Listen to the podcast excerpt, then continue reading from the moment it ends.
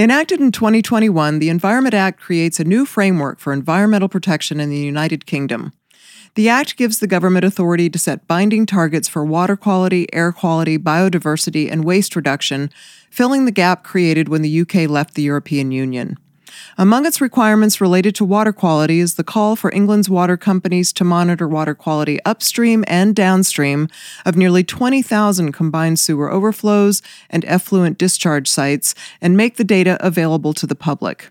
CSOs are just part of the country's sewer discharge dilemma, but the undertaking is immense, and while the water companies await the EA's technical guidance on how to meet the new requirements, it's evident that they will need simple and affordable water monitoring solutions and a thorough understanding of how to use and share the data they produce. Hi, everyone. Welcome to Aquapod, where we share water monitoring stories from the field. I'm Helen Taylor, Content Manager with In Situ. And I'm Carrie Caslow, In Situ's Application Development Manager for Surface Water. Today, we're pleased to have two guests from across the pond. Kayleigh Smith is our regional sales manager in the UK, and David Claridge is business development manager for water and wastewater at Environmental Monitoring Solutions. So, Kayleigh and David have joined us to talk about the UK's 2021 Environment Act, specifically the push to improve the region's water quality through a dramatic expansion of stormwater overflow monitoring. If implemented, a requirement for upstream and downstream monitoring of thousands of stormwater overflows could provide a wealth of real time water to quality data that could be used in the effort to reduce spills of polluted water. So, David, we have a lot to dive into here, but um, before we talk about the legislation and potential monitoring solutions, uh, please tell us just a little bit about yourself and EMS. Um, EMS is uh, Environmental Monitoring Solutions, which is part of a group of companies called Curaterra. This group of companies are all focused on different aspects of environmental protection or monitoring. Uh, EMS themselves have a number of divisions within it uh, Industrial Water Division, which is the one I head up, an Air Monitoring Division, a Sewer Survey uh, Division for working with the water companies, a Smart Sewer Division, which uses um, AI and fuzzy logic to control sewer networks or uh, treatment um, for P removal and so on, an innovations team, and also an advisory team that work on consent discharge permits and so on. Myself, I've worked in many aspects of the water industry within the UK for the last 35 plus years. Um, look, I've done, designed SUDS schemes, CSOs. I've uh, instrumented um, both clean and dirty water uh, treatment works and worked in the industrial side as well on monitoring systems for many years. Great, great. And Kayleigh, tell us a little bit about your role at In Situ. Uh, yeah, so um, I've been working for In Situ now for nearly 19 years. Um, basically, I'm responsible for expansion across the north of the UK, including Scotland. Um, so I, I, just help my customers um, devise monitoring solutions for any problems that they might have. Great. Well, this will be a fun conversation, a lot to get to here. So let's start. David, let me go back to you. And maybe since I know that you have a, a great deal of familiarity with the Environment Act, um, can you just tell us uh, a little bit uh, about it and uh, sort of outline the problem for us and w- tell us what the Environment Act seeks to achieve? Yep, certainly. Until recently, obviously, the UK was part of the European uh, Union and we were governed by the European environmental rules and regulations and laws. After Brexit, however, we were losing those and we needed something to fill that gap uh, and then provide protection for the, the environmental industry uh, and, and the environment itself. So this act is, is aimed to fill that space and provide guidance and uh, requirements for the industry as a whole, particularly the water company industry, the municipal industry, as you call it in this in this states. So, David, can you tell us a little bit about the similarities and differences between the UK Environment Act and the EU um, environmental regulations that were currently in place? There's some different stages here. This act is really guidance of what the government want the water companies to achieve in terms of improving discharges to the environment, um, and initially in monitoring. So we need to monitor what we're doing before we know what we need to do. There are some technical guidelines to come out on the back of this, but they haven't been launched as yet. In reality, they should be launched at the same time. So the water companies at the moment are having to work towards a goal without knowing exactly how they are expected to achieve it. So they're in the stage now where they're looking at a sort of global aspect of what they need to do and how much that's going to cost and different ways of doing it and the impact on the costs for that. So the technical guidance is is due out. Uh, whether it'll be out this year, I doubt it, but probably next year. And there'll be some iterations of that moving on as well. It's not just surface water, though. We're looking at there will be coastal water and groundwater applications uh, where this monitoring will need to be conducted. So, Kayleigh, this does sound like it's a really big task for you know the UK to take on. So, practically speaking, do you think that this is possible? Uh, it is possible, but you'll need collaboration from you know a number of different agencies, um, manufacturers, and contractors. Um, there are thousands of CSOs in the UK. Um, some of them are obviously already being monitored. I mean, I think the last time I checked, the, the figures were saying, you know, up to 32,000 or more. Um, and, you know, you've got upstream and downstream monitors on surface water. Um, how that transposes into groundwater, I don't know, but but there there, there is a requirement to monitor there too. Um, it, it also depends on the kind of practicalities of the monitoring where you know how how you're going to implement that are you going to put a sonde into the water are you going to use a kiosk is it wet chemistry analyzers which I, I don't think they're going to go down that route but you know these are all questions so david yeah it would cost billions right to actually replace the infrastructure that's right there's some estimates, uh, very broad estimates, but um, you've got two options. We have a, an old Victorian network of sewers in the UK, which are combined sewers. So you've got the choice of either replacing with separate sewers or providing storage within the system to allow for the storms. And there are some estimates. Um, and if we look at the storage estimate, we're looking at between 120 and 190 billion pounds and if we're looking at separation of the systems, bear in mind this will have an impact on roads, other services such as telecoms and that type of thing as well, uh, and power. The estimates are between 338 and 593 billion pounds. So what we want to do is look at what impact the CSOs are having on the environment, because it's not only CSOs that are having an impact, agriculture has a big impact as well. So once we can isolate the impact from the water companies, we can try and target those areas which are causing issues. Because in some cases, a discharge from a sewer network during the storm condition can actually improve the river. So we have to be careful where we put the money that we do have to tackle this problem.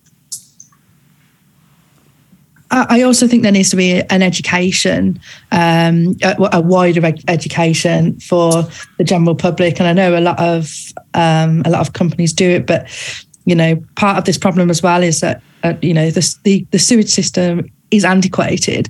Um, it's not designed for the amount of people um, that we have, but it's also not designed for a lot of things that we're flushing. So, you know, wet wipes. Uh, uh, and even if the manufacturer says they're safe to flush, they're probably not safe to flush in large quantities. Um, you know, fats and oils, all of these are being discharged into the sewers and adding to the problem. So there are things that we can do as well. So is the monitoring going to fall on the responsibility of the water companies or who who is who all is going to be monitoring um, the water quality through this whole whole project? The responsibility in association with CSOs and wastewater treatment plant outlets is with the water companies. Beyond that, um, it, it's a little bit of a grey area because if it's agricultural, is it the farmers? Is it the agricultural industry as a whole? Is it the Environment Agency? There's a little bit of um, grey area uh, concerning that and then the data obviously that that needs to go back to the environment agency i'm presuming but yeah so will, will there be a, a, new, a new department there to look at all this data because It's a lot of data. well, that, that brings up a really good point for the both of you to kind of discuss. So, what are some of the challenges for a monitoring program of this size related to things like the massive amounts of data that are going to be coming in, the cost, the setup, and the manpower? Can you speak to some of those things? I think there's, there's two areas on this. You, you could consider how you do it and what you do with it, uh, as, as you've indicated there. So, how you do it is the number of locations, the access to those locations, is there power in those locations, vandalism, um, changing river levels uh, can cause safety issues. Uh, all this type of thing will have an impact on on how we do it. And then what do we do with the data? The data is supposed to go into the public domain as well. So the water companies are supposed to publish it so anybody can view this data. Um, but it has to be in a format that people will understand. So somebody's got to do something with that data to make it legible for the general public. And then it's got to be used, structured in such a way that can be used statistically to determine what's happening, when, and what impact that is happening on the receiving watercourses, and whether the impact is is detrimental or not to the, to the receiving watercourse. Because um, there's certain provisions in the Environment Act that if you're not causing any issues in the watercourse, you don't need to do anything. So we can allow the discharges. But it can also then be used to isolate um, the impacts of the water from the water companies from other um, contributors to the problem, such as agricultural, industrial discharges, and so on. And then we can push some onus back on those other industries uh, to sort sort the problems out. Well, these water companies are collecting data now, correct? So, it, could it be a simple expansion of what they're already doing when you're talking about how they manage and share the data? Or is it going to have to be a different um, process? There isn't a lot of data widely available from water companies at the moment about the river water quality. Um, and you are, so, you know, they will have some existing network in which they could expand, but it, it, again, it depends on what what they're using and whether it makes sense for them to um, expands that across the network because it could be that it's the, the, the, system they have in place at the moment requires a lot of maintenance or it's not getting on so well. So they might think, actually, let's go back to the drawing board uh, with something else. Um, but, the, you know, there are there are a growing number of kind of action groups who are publishing data um, uh, in in around like their local water courses. They're they're obtaining data and putting it up on their website. I, have spent a lot of time working with the water companies um, on their treatment works and CSOs. And what you find is the effluent treatment plant, wastewater treatment plant discharge will be monitored because it's regulated at the moment. So there'll be data on the discharges from the sewage works. In terms of the CSOs, the data available is event data. So is it spilling and how long for? And generally it's as simple as that. So it hasn't got any quality data or even quantity data. It's just it's spilling, but you don't know how how much by. So this act actually brings in the requirement to monitor upstream and downstream. So it's a, a huge increase in the amount of monitoring. The other aspect of it as well from the water companies is that most of their data that they have now actually goes into their networks by their telemetry system, which they are very, very protective over. So they then have to, we either have to have this data autonomous from their normal data or into their system and then out again in a format that A protects them, that there's, there's no way of people getting into their control systems and playing around with treatment works and that type of thing. Um, and B can be got out into a format that everybody else can read and use. So all of the monitoring that you're talking about then is supposed to be continuous monitoring. It's not just people going out during an event and, you know, putting a sonde in the water and collecting a spot sample. It's all real time what you're looking for. Real time or near real time, yeah.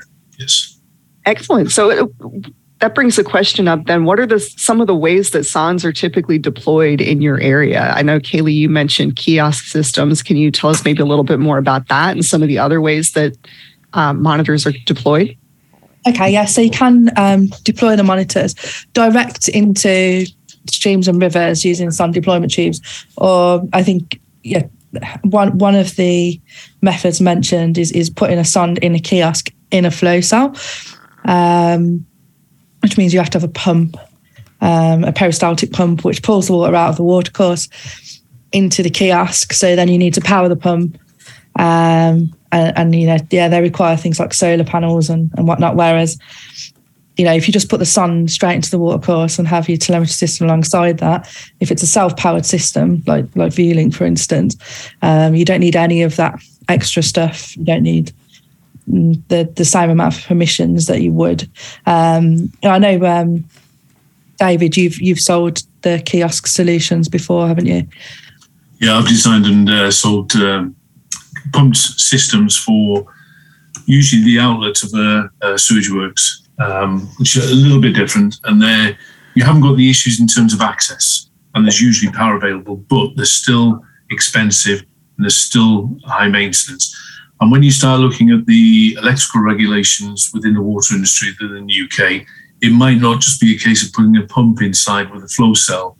You might have to have uh, heaters in there. You'll have to have some sort of telemetry alarm system in there and this type of thing as well. So it, it's not a simple case of a kiosk. So, what's an alternative solution then to having the kiosk? Because that does sound pretty complicated just putting the sonde directly into the watercourse in a deployment tube. Um, much simpler. Um, you'll also get re- better readings for things like dissolved oxygen and turbidity because peristaltic pumps, because of the motion of the pump, they can degas the sample. Um, and then turbidity, if your flow cell orientation is directly up, like it usually is in a kiosk, um, that can actually kind of promote air bubble formation around the sensors. So turbidity in a flow cell traditionally has not been a very good measurement. Um, whereas if uh, you have the flow cell at an angle, like on our Aqua TROLLs, you actually, yeah, you don't get that same air bubble formation. So it's more reliable in that sense. Those are really good points. Those are nice pros and cons between the two different deployment methods. So it sounds like there's reasons why you might choose one over the other. And maybe you can explain that a little bit. From my point of view, looking at the installation, one of the main reasons you may want to go down the kiosk route is for safety. If, for example, the access to the watercourse is very difficult, um, it, it's sometimes easy just to try and get a sample out of it. Um, that that would be the main issue for me. But that's few and far between for the sonde, obviously it's going to be cheaper to deploy if you just have the sonde on its own. Um, if you've got you know um, a telemetry system on there like VuLink, which is self-powered, then you don't need solar panels or any other extra power requirements. And then the maintenance on it is going to be lower because you know you're going to get things like like films and slimes building up on the smaller diameter peristaltic pump tubing. So you're going to have to go out there to make sure that um, that's not clogged. Um, whereas the water's going to be free flowing through the sonde. So obviously you're going to need to, you know, you, you do need to go out and inspect it periodically, but you just don't need to go there as much. I did find on pumped kiosk systems that biological growth within the tubing could be a huge problem in some cases. It could be more prone, obviously, block just general blockages anyway. Yeah. Um, from from the the water course because you know they're quite often large particles going through there. So you mentioned dissolved oxygen and turbidity. Are those some of the baseline parameters that have already been monitored? And what other parameters are you currently using? And where do you see um, monitoring going in the future? Like, are there any additional parameters that you're looking at adding to these systems, or are there any dream sensors that you wish you could have? Total P. yeah. It's the dream. If you can have a total P sensor, uh, an in situ one, and uh, you've you've got the market. Um, one thing within the Environment Act, uh, which people have to think about for the future, the Secretary of State within the government can, at any time, for any reason, ask for additional parameters to be included. And um, if somebody did come up with a total P sensor, then that will be included, I feel. And for those who don't know, total P? Total phosphate. Yeah, that's I think that's big on uh, everyone's wish list. Yeah. Um, and then the the standard parameters that are currently requested are ammonia, um, pH, temperature, dissolved oxygen, turbidity, conductivity, I believe, is on there um, as well. So, and these tend to be the kind of standard big parameters that all our water companies are looking for in uh, a lot of their environmental monitoring. So that's a lot to cover. And the water companies, it sounds like the onus will largely be on them, and yet they don't yet have the standards or the technical guidance quite yet to understand what they have to do, but they're in a position where it sounds like they need to prepare a plan and prepare to take action. How would you anticipate, or what recommendations might you have for those that are facing this requirement you know, thousands and thousands of monitoring installations to understand what they need and requisition it? I think because of the scale of the task, they've got to keep it as simple as possible for a number of reasons. One is the cost. Um, another one is the mechanics of actually getting companies on board to do the work because it's going to be a lot of work in a short period of time. So they've got to keep it as simple and quick as possible. And what they've got to do is when they're making their submissions to the regulator, in terms of the, money that they're going to do and the plans that they're going to roll out, they've got to try and get it into as simple a format as possible uh, for those reasons I've just mentioned. That would be my approach. You are yeah. going to have odd occasions where you're going to have to do something more complex. So you have a provision for those occasional cases, but as a whole, keep it simple. Yeah, I, I, I agree. Um, you know, there were lots of there are lots of other parameters that you could potentially monitor that might give you useful information. But if you can, you know, if you can keep what you're monitoring to a minimum and still get the same result, you know, and still have data that's just as valuable, um, I, I don't see a point in spending extra money because that you know if you've got to roll that out to thousands of locations um, I, I, think there's a lot of merit in doing some technology trials right now and just seeing what works.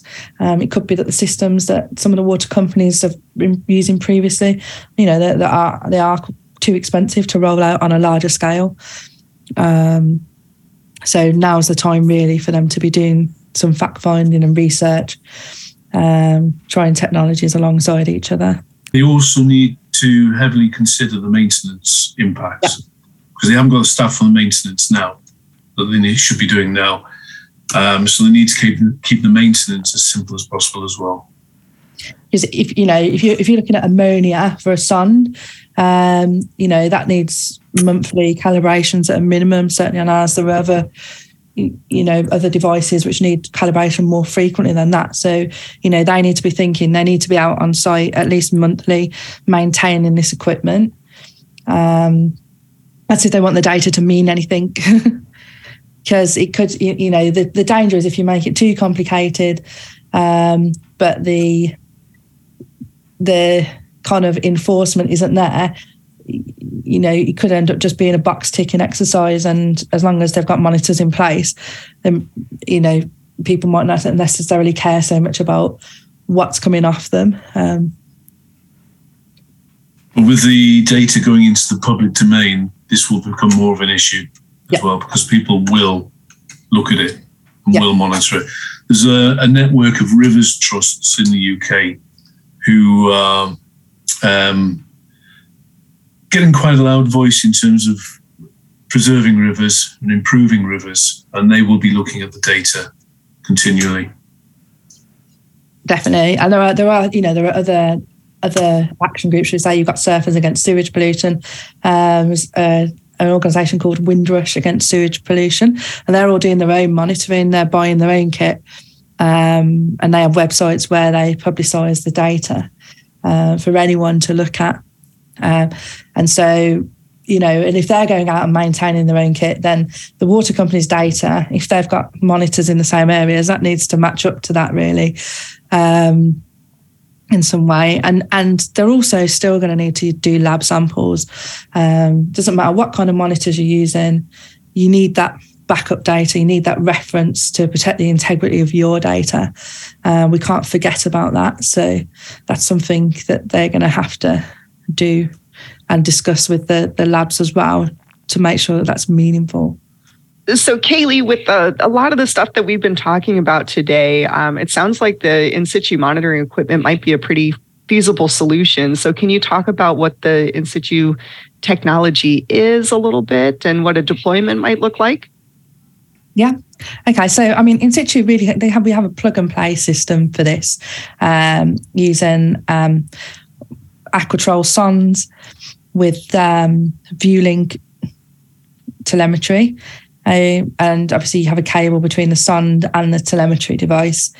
Um, the sonde will need to be deployed in the watercourse, usually in a stainless steel deployment tube, which can be, you know, people are, I know EMS deploy a lot of our sondes and they get them fabricated uh, these deployment tubes. Now, depending on the length of the deployment tube, the telemetry system could actually sit out of the water at the top of that deployment tube.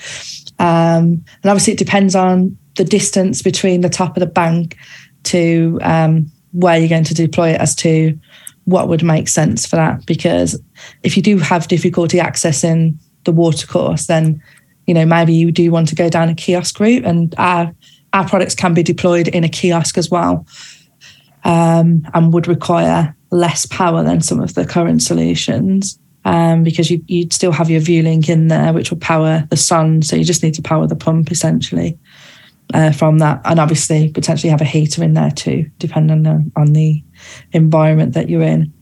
Um, I mean, a, a, really simple deployment. Some people just have a post at the side of the river, which they they'll put the VuLink on, and have the the sonde in the watercourse in a cage. There are lots of ways you can do it. It depends on how kind of slick or professional you want to be, or you know the time and the budget. The budget is what it comes down to, really. Um, you know, if you want it professionally deployed, people like I say, people like EMS, they'll get the sonde deployment tubes. Yeah, um, Carrie has spent a lot of time standing in rivers deploying sondes and telemetry. She knows that uh, each each site is different, isn't that right? You're 100% correct. And yeah, I just published some uh, blogs on our webpage talking about some of the different deployments that I've done with in situ equipment. And yeah, it, it really depends on the site that you're working with and your budget and your creativity for sure. yeah, absolutely. And then in the groundwater applications, again, it's very simple to deploy the um, VuLink with Aqua TROLL. Just go, yeah, Aqua TROLL at the bottom. VuLink sits at the top of the well, hangs in. Coastal deployments, you can put them on buoys. Um, again, very simple. Be, I, I, think the coastal deployments were very difficult to do with a kiosk. And, you know, if it's salt water as well, you've got to think about um, um, saline deposits potentially in the tubes that could that could cause some issues so Kayleigh, for people that are kind of new to the monitoring game, um, do you ever help train people on how to use in situ's equipment? So if, if somebody does purchase from us, they do they have a resource to reach out to for for some guidance on how to use it? Yeah, there, yeah, there, there, are a whole host of different ways that we can train people through online courses, um, visits at our own facilities. Um, we also have, you know, we've got extensive resources within in situ. Our application development managers, such as you, Carrie, um, uh, are, uh, you know, they're always available to help. We do ongoing training with our, our partners such as EMS. So we've got some of that going on next week, which also involves uh, you, you, Carrie. Um, but yeah, you, you know, in, in, a lot of instances, the, the training we provide is usually free as well. Um, but yeah, yeah. So yeah, come and talk to us. And with VuLink telemetry, where is that data transmitting to? Where's that data going? Um, so it's completely flexible. It can, you know, if, if, if you don't want your data to go to a third party, it can go directly into your own FTP or database, or you can use HydroVu, which is our online platform. Again, completely flexible.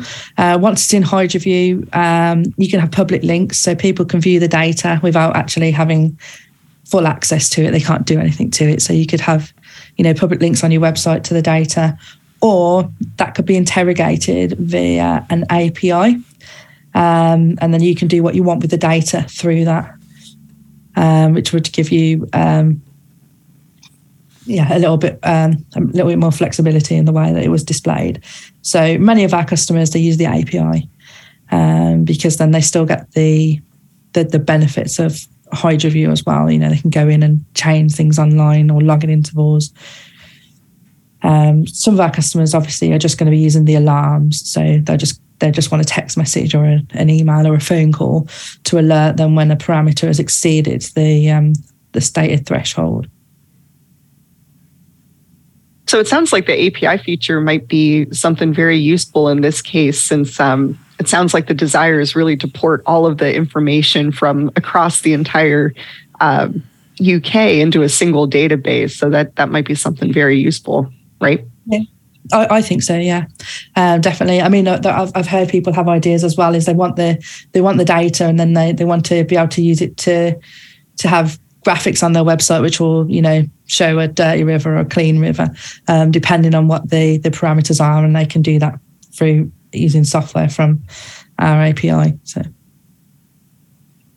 So, Kayleigh, you also talked a little bit about um, alarms there and the, the ability to set those up and send a text message or, or an email or something like that. Um, can you and David both talk about some situations where you feel like alarms might be useful in these cases? the guidance doesn't state what the river water quality should be. It's just that there shouldn't be, you know, a negative ecological influence or impact. So that means that you're going to need to use the data that you've got coming in upstream, um, and you know you're not going to want that to you know certain you know you don't want the ammonia to increase downstream after and you know what after a sewer uh, overflow incident. It, it, probably is, but if, if if that if that's important to you, then you, you set an alarm, um, you know, stating that if it rises by so much, you get that alert. So then you can go out there um, and mitigate if, if, if possible. There's a move to try and make uh, some watercourses inland bathing areas.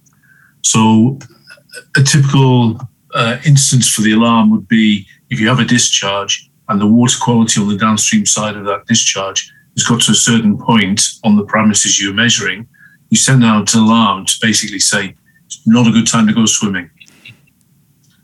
Um, and you can either you can have that either as a, an alert on a website, or you can have it um, potentially. You can even we're, we're using sondes at the moment um, and tying them up through our own EDAS system, uh, environmental data acquisition system to do, to do a traffic light system. So red, don't go in. Amber, well, if you want to risk it, and green's okay. Um, so there's a variety of things you can do there.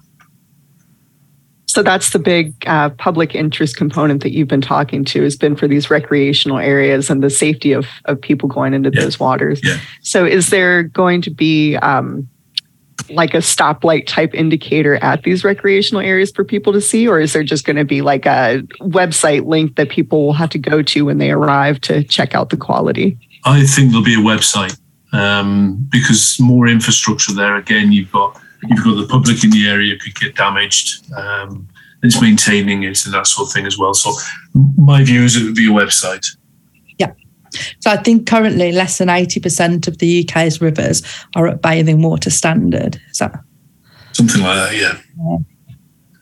And is that that standard for just bacteria or is it algae or what all is encompassed in that bathing standard, I guess? It's predominantly based on ammonia um, uh, as an indicator of what's going wrong there. Um, obviously, you have situations. We've had some situations recently where we've had huge increases in um, blue-green algae growth. Um, so that's phosphate coming into it, nitrogen.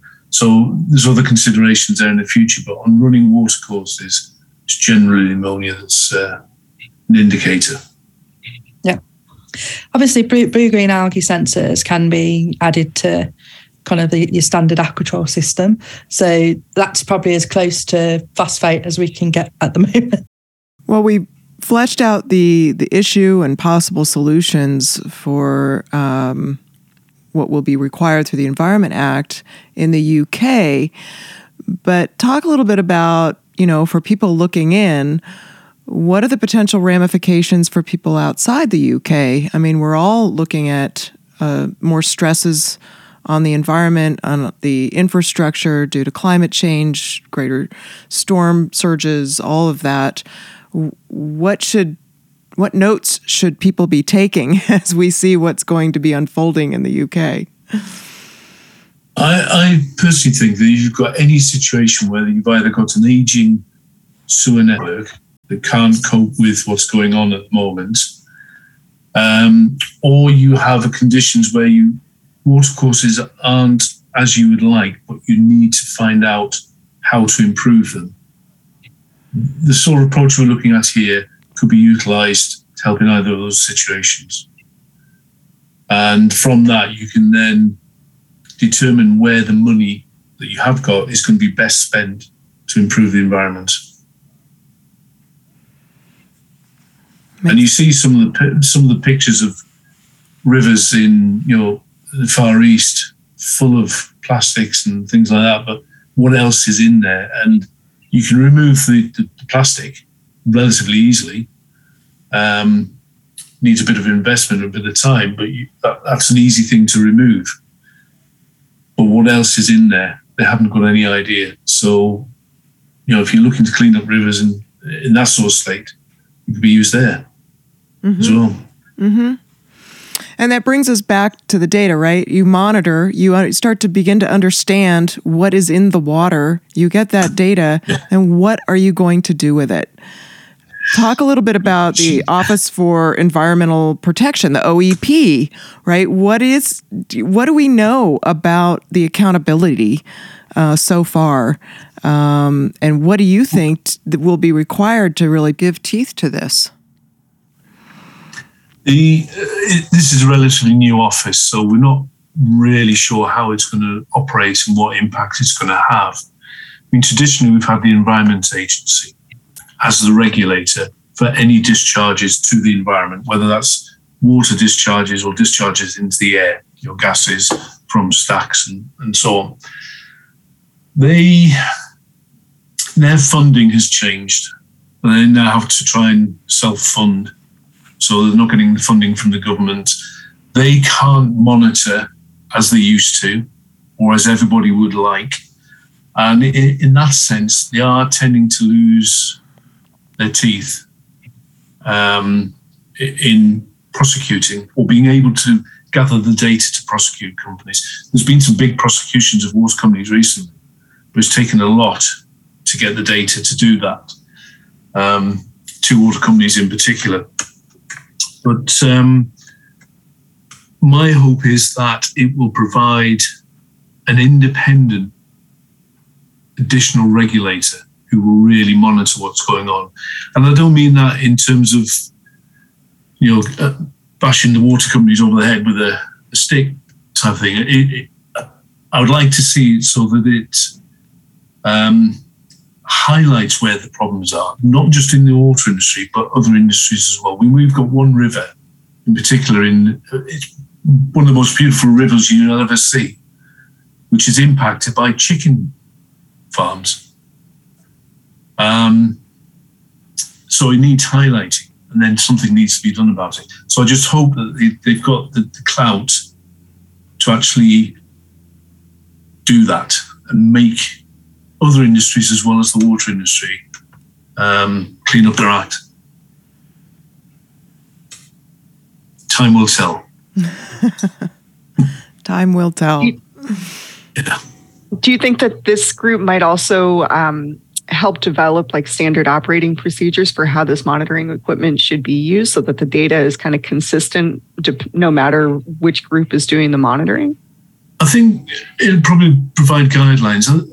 This is a sort of little bit of a tricky area. I think the water companies or any other industry should be allowed to um, have some flexibility in what they do to allow for different situations and uh, and different impacts that they're causing. But there should be a minimum guidance, and I hope that minimum guidance is clear uh, from them. I hope they do produce that. Well, David, we started this interview with you telling us just a little bit about EMS. Now that we've talked more about the issue, let's come back around to that and we look at the whole puzzle, right? The the situation on the ground, the monitoring that needs to be done, the data that needs to be managed and used properly, and then the mitigation piece. What role does EMS play in each of those areas? Well, there's a couple of areas that we can actually assist in this. I mean, firstly, uh, we can deploy uh, the, measure, the, the devices that need deploying, whichever route you go in. So if it's uh, application sondes directly into the water, we can do that, and we can do the maintenance on those as well. Uh, we can do kiosks as well. We can do pump systems, um, so we can provide those. The, the the other aspect is is a larger um, aspect within the water industry. So uh, earlier on, I said about the two potential physical solutions. One is separate the systems, and the other is to provide storage. Now, if you're looking at providing storage, you can do that in two ways. You can build big, expensive concrete tanks below ground, or you can manage your sewer network to um, cap- capitalize on the storage you have within the system that isn't necessarily utilized during a storm condition. Um, and the way of doing that, we within our smart sewer division, we have um, an AI system which uses fuzzy logic and level sensors within the sewer network and controls a system of gates, penstocks within the system. And they, this system can be set up to reduce spills or stop spills in certain places and cause spills in other places, but basically utilizes the available storage within the network and manages the flow through that network better to reduce spills or hold back the first and second flushes. So when you do spill, you spill relatively clean water. Um, it can also be used for blockage detection and flushing as well within the network during low flow times. So you, you remove the potential issues that may help cause an overflow as well. So there's a few things there as well. Um, the other aspect as well is to reduce the flows going into our combined systems. So that's making sure the surface water doesn't get into them, which is the SUDS schemes. And this AI system um, can also be used it's called CENTAUR. Can also be used on SUDS schemes to control the discharges from SUDS schemes. So there's a number of areas we can assist there.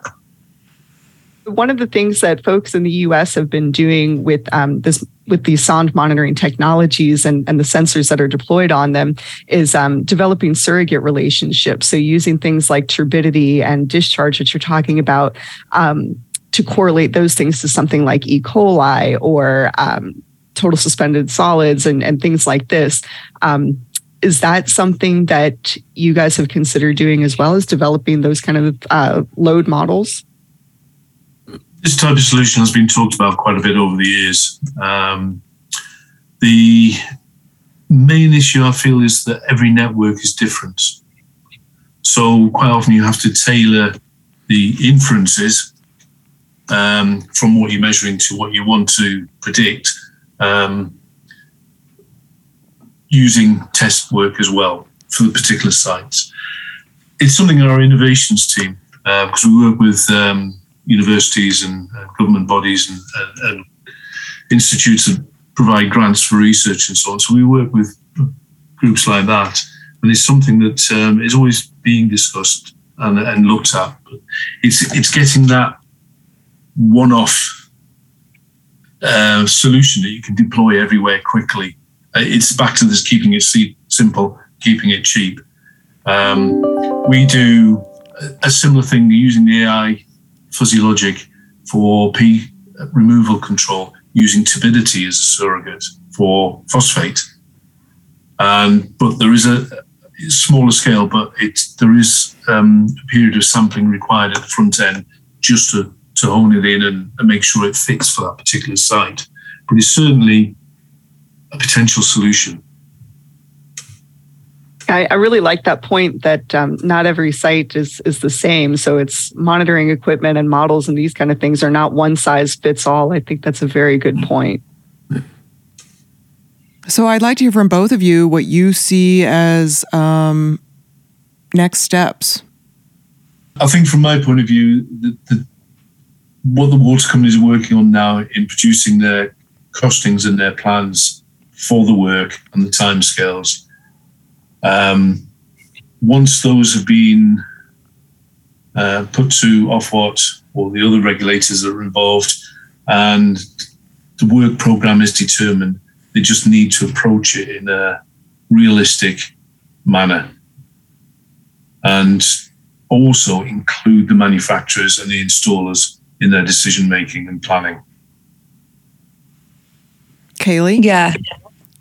Um, so yeah, yeah. Again, I, I, do think they need to do some quite extensive technology trials, um, and you know they need that technical guidance to come out um, for the Environment Act as well, because we're still still waiting for that, and that's that's going to tell you what the Environment Agency would prefer you do, and then you know they need to decide what's practical and what you know what costs make sense and which ones don't.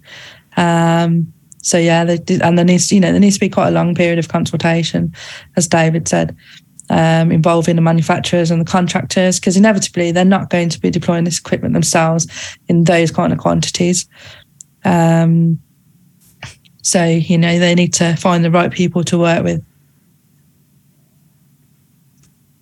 Too often in the past, we've had situations where tenders have gone out and they'll it'll come out as we want 11,000 of these installed within a three week period. A, how are you going to get 11,000 of those devices delivered at once? And there's no way on earth that you'll install it within 12 months, never mind three weeks, type of thing. So there's got to be some sensibility about um, the approach as well. I just hope that all the different parties involved with this come together because the act is aimed at improving the environment, which is important. And I hope that everybody just comes together and works together to make sure it happens. Yeah, yeah, absolutely. Because it can't be, you know, it's not just going to be, it's not just one company that can that can help solve all this. So we do, we do all need to come together um, to help with this. And it's critical to solve. So good point. Yes. Yeah. Well, David, Kayleigh, thank you so much for joining us today on Aquapod to talk us through this. Um, very useful information and, and just really interesting to hear, especially from each of your differing perspectives. So thank you so much for your time.